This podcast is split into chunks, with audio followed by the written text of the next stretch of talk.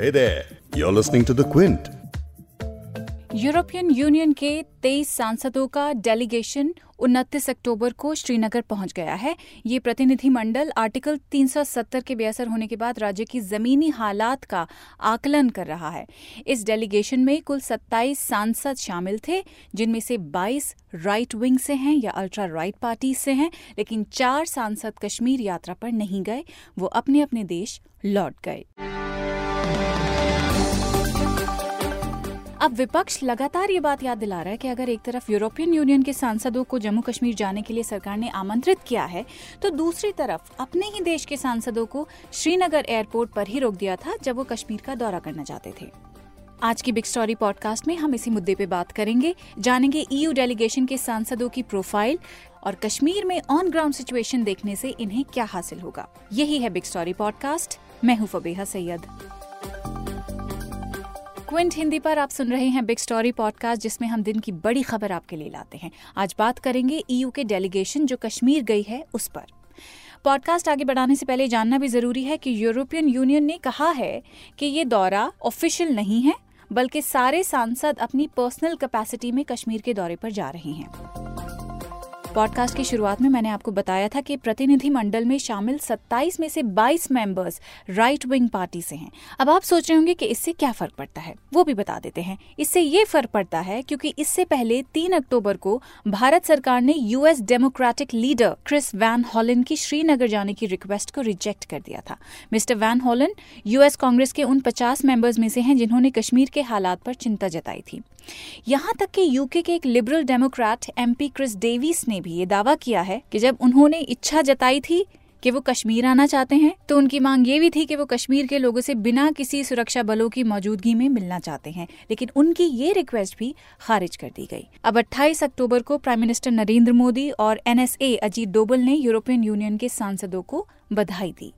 Terrorism is one of the biggest threats to the entire humanity. Terrorism and radicalism particularly threaten diverse and democratic societies like India and Europe. Close international cooperation is essential to fight terrorism.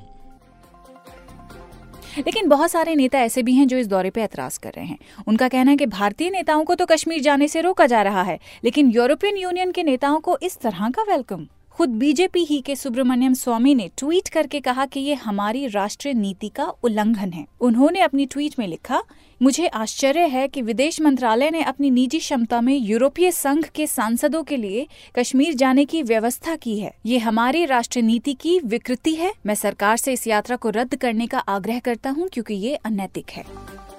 PDP chief और जम्मू कश्मीर की पूर्व मुख्यमंत्री महबूबा मुफ्ती ने भी इसे drama करार देते हुए कहा है कि यूरोपियन सांसदों का कश्मीर दौरा लगभग साठ हज़ार स्टूडेंट्स की बोर्ड परीक्षा के साथ ही हो रहा है। इन सभी छात्रों के पास परीक्षा देने के अलावा कोई ऑप्शन नहीं है।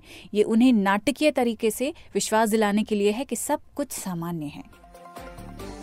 कांग्रेस नेता आनंद शर्मा ने भी इस कदम को भारतीय संसद की सॉवरेंटी का अपमान बताया है। देखिए, जब भारत के संसद के सदस्यों ने, विपक्षी दलों के नेताओं ने सरकार से आग्रह किया था कि हमें जाने की अनुमति दी जाए, हमें वो नहीं दी गई। और जब हम श्रीनगर पहुँचे तो हवाई अड्डे पर ही हमें डिटेन कर दिया गया। किसी से मिलने की अनुमति नहीं दी गई। तो क्या ये नई परिभाषा है भारतीय राष्ट्रवाद की कि ईयू के संसदीय प्रतिनिधिमंडल को सरकार उनकी मेहमान नवाजी करे, उनको लेकर जाए और अपनी संसद के लोगों को नजरबंद कर दे? ये भारत की संसद की संप्रभुता है। उसका सरकार ने अपमान किया है, विशेषाधिकारों का हनन किया है। ये बात संसद में उठेगी, सरकार की जवाबदेही बनती है। ज़ाहिर है, पर अपने देश के लोगों को भी तो वहाँ जाने का पूर्ण अधिकार है ना? जम्मू कश्मीर भारत गणराज्य का अभिन्न हिस्सा है। और भारत ने हमेशा ये कहा है, चाहे कोई भी सरकार हो ये जम्मू कश्मीर से संबंधित जो भी मामला है, हमारा अंदरूनी मामला है। तो अपने देश के सांसदों को आप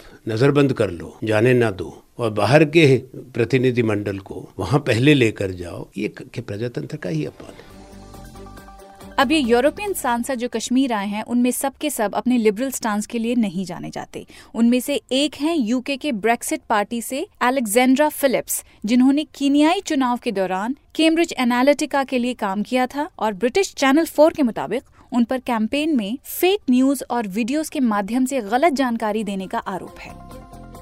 ये तो महज एक उदाहरण है नेथन गिल जो डेलीगेशन में भी हैं उन्होंने ब्रिटेन में कई बार एंटी इमिग्रेशन पॉलिसीज़ को फेवर किया है आपको उनका एक पुराना भाषण सुनाते हैं जिसमें वो इमिग्रेंट्स के बारे में बहुत कुछ बोलते हुए सुनाई दे रहे हैं सुनिए We are reforming the EU asylum and migration policy, but actually, until we, we deal with migration policy, we cannot truly deal with asylum.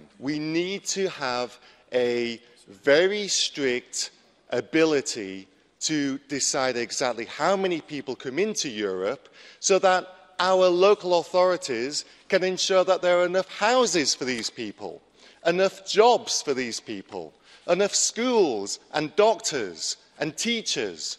Because right now, it's a free for all. And all that's happening is that countries that have opened up their borders, like Germany, have realized they can't cope with this huge amount of people and are now trying to force these people onto other nations.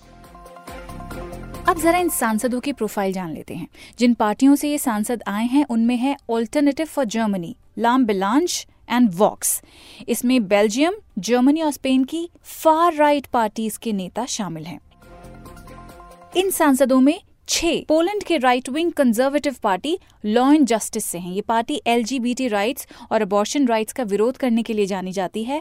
Islamophobia से ग्रस्त और immigration का विरोध करने वाली भी कुछ पार्टियों के सांसद इस डेलीगेशन में शामिल हैं। यहाँ तक कि इन पार्टियों के नेताओं ने इमिग्रेंट्स के बारे में ये तक कह रखा है कि इमिग्रेंट्स को आना ही नहीं देना चाहिए, क्योंकि वो अपने साथ बीमारियाँ लेकर आते हैं और फैलाते हैं।